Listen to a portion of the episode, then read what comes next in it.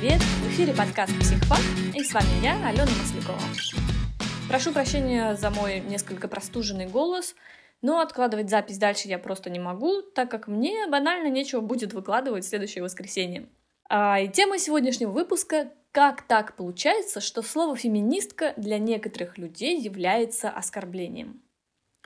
Я знаю, что среди моих слушателей достаточно много молодых людей, мужчин, и предполагаю, что основная их часть — это довольно прогрессивные молодые люди, соответствующими современными понятиями, касающимися равноправия, толерантности, феминизма и так далее. Но также есть и часть, скажем так, более традиционного склада, которые выросли на патриархальном воспитании и впитали в себя соответствующие убеждения, сильно пропитанные сексизмом.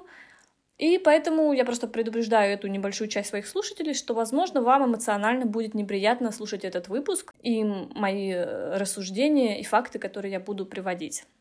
Всех же остальных я приглашаю к прослушиванию.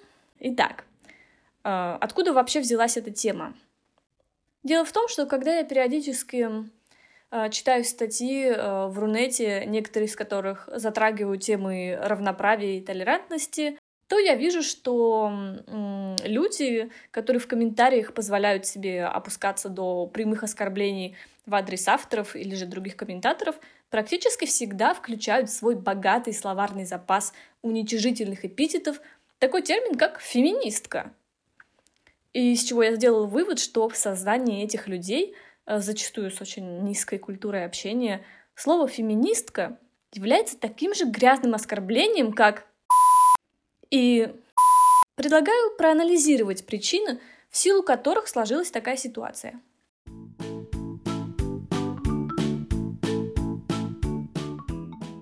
Конечно же, для объективного анализа нам понадобится фактура. Итак, обратимся к определению феминизма, чтобы вообще понимать, о чем мы тут разговариваем. Итак, феминизм – это спектр идеологий, политических и социальных движений, направленных на достижение равенства политических, экономических, личных и социальных прав для женщин или на преодоление сексизма. Это определение из Википедии, и оно, мне кажется, довольно точным. Но если вам по каким-то причинам оно не нравится, пожалуйста, другое определение из Кембриджского словаря. Feminism is the belief that women should be allowed the same rights, power and opportunities as men, and be treated in the same way, or the set of activities intended to achieve this state. Как видите, феминистка – это женщина, всего-навсего поддерживающая идею равных прав и возможностей для обоих полов.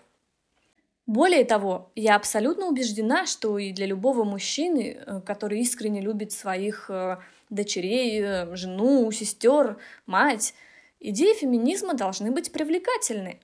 Ведь кажется абсурдным, например, желать для своей дочери такого общества, в котором ей с большой вероятностью будет отказано в продвижении по карьере по причине ее пола, даже если она будет обладать более высоким уровнем профессионализма, чем соперник-мужчина. Я уже молчу о равном уровне. В современных реалиях это практически гарантия того, что предпочтут мужчину. Ну а что же мы видим в реальности? А в реальности мы видим весь спектр внутреннего отрицания феминизма. Мужчинами в основном.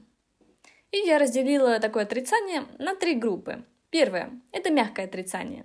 Когда мужчина старается обойтись без прямых оскорблений и порочащих его репутацию высказываний, но использует аргументы вроде биологических различий. Как будто бы наличие вагины как-то оправдывает дискриминацию при том же приеме на работу. Однако тут справедливо будет отметить и другую сторону. Наличие члена также не должно автоматически лишать права на проживание с ребенком при разводе, например.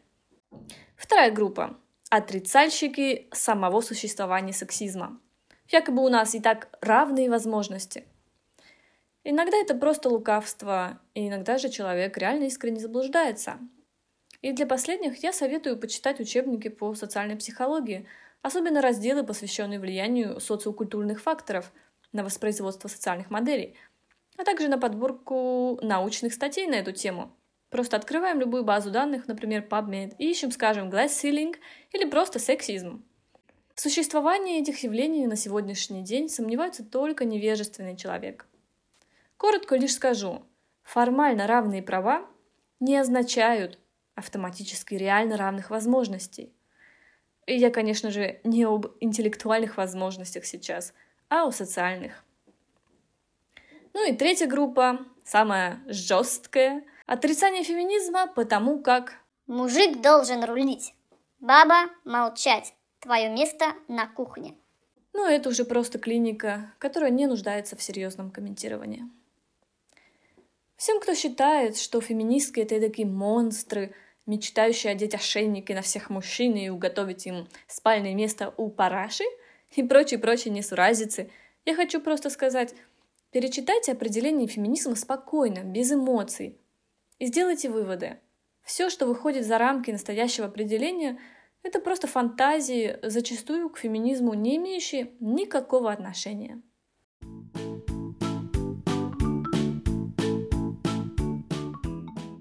Ну а для агрессивной части диванных патриархов, кто считает, что равноправия не должно быть, так как, например, женщины в управлении все равно, что макака с гранатой.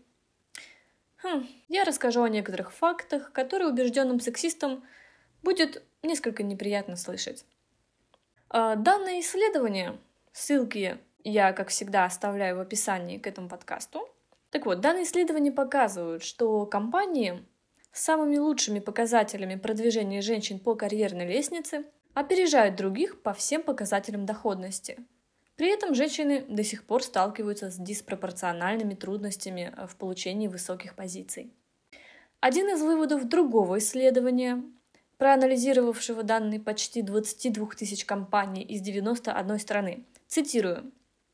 Для успешных компаний увеличение женской доли среди руководства от 0 до 30% ассоциируется с 15% увеличением доходности. Для тех, кто заинтересуется, 16-я страница документа, это вторая ссылка в описании. Далее. Джо Карелла, заместитель декана колледжа управления в Университете Аризоны, говорит в интервью CNBC. Мы проанализировали 500 компаний и обнаружили, что фирмы, имеющие женщин в топ-менеджменте, более инновационны. В среднем они производят на 20% больше патентов, чем компании с исключительно мужским управлением. И так далее. Подобных данных вы можете найти очень большое количество. И хотя корреляция не означает автоматически причинно-следственных связей, но, тем не менее, такие данные, они просто совершенно не согласуются с представлением о женщине на руководящих позициях, как о макаке с гранатой. Все-таки такая характеристика — это больше индивидуальная вещь, чем гендерная.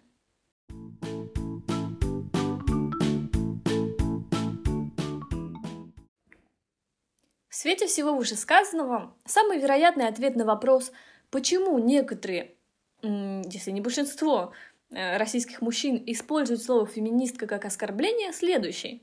Если опираться на социальную психологию, то это банальная реакция социальной группы, обладающей властью, направленная на защиту и сохранение своего привилегированного положения как класса.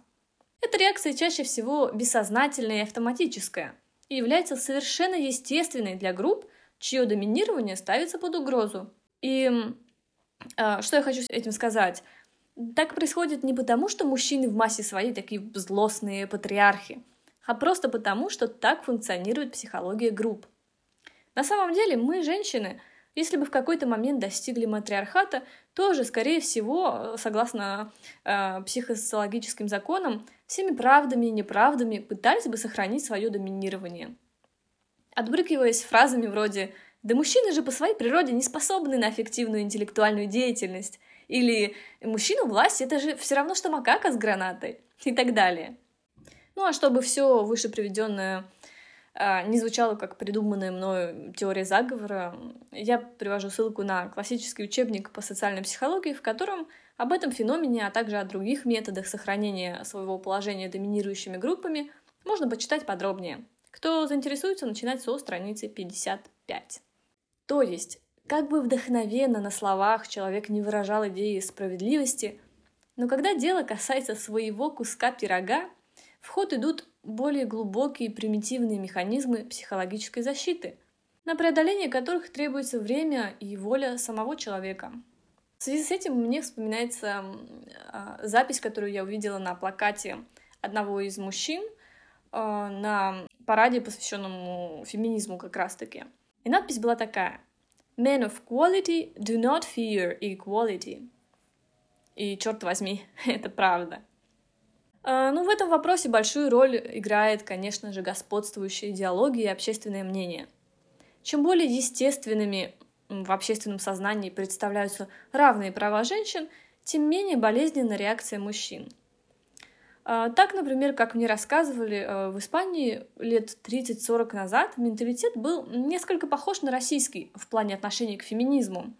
И были в ходу точно так же сексистские шуточки, и более распространены так называемые традиционные роли, когда женщина обязана заниматься домашним хозяйством, а муж приносить добычу.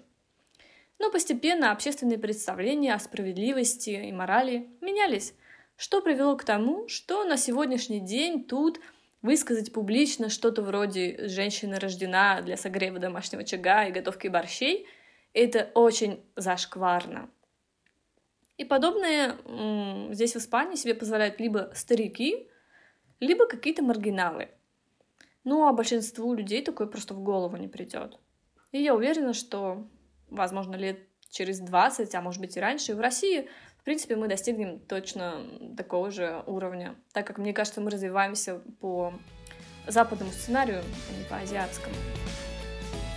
И на этом я, пожалуй, закончу свой выпуск. Спасибо большое всем за внимание и пока, до встречи!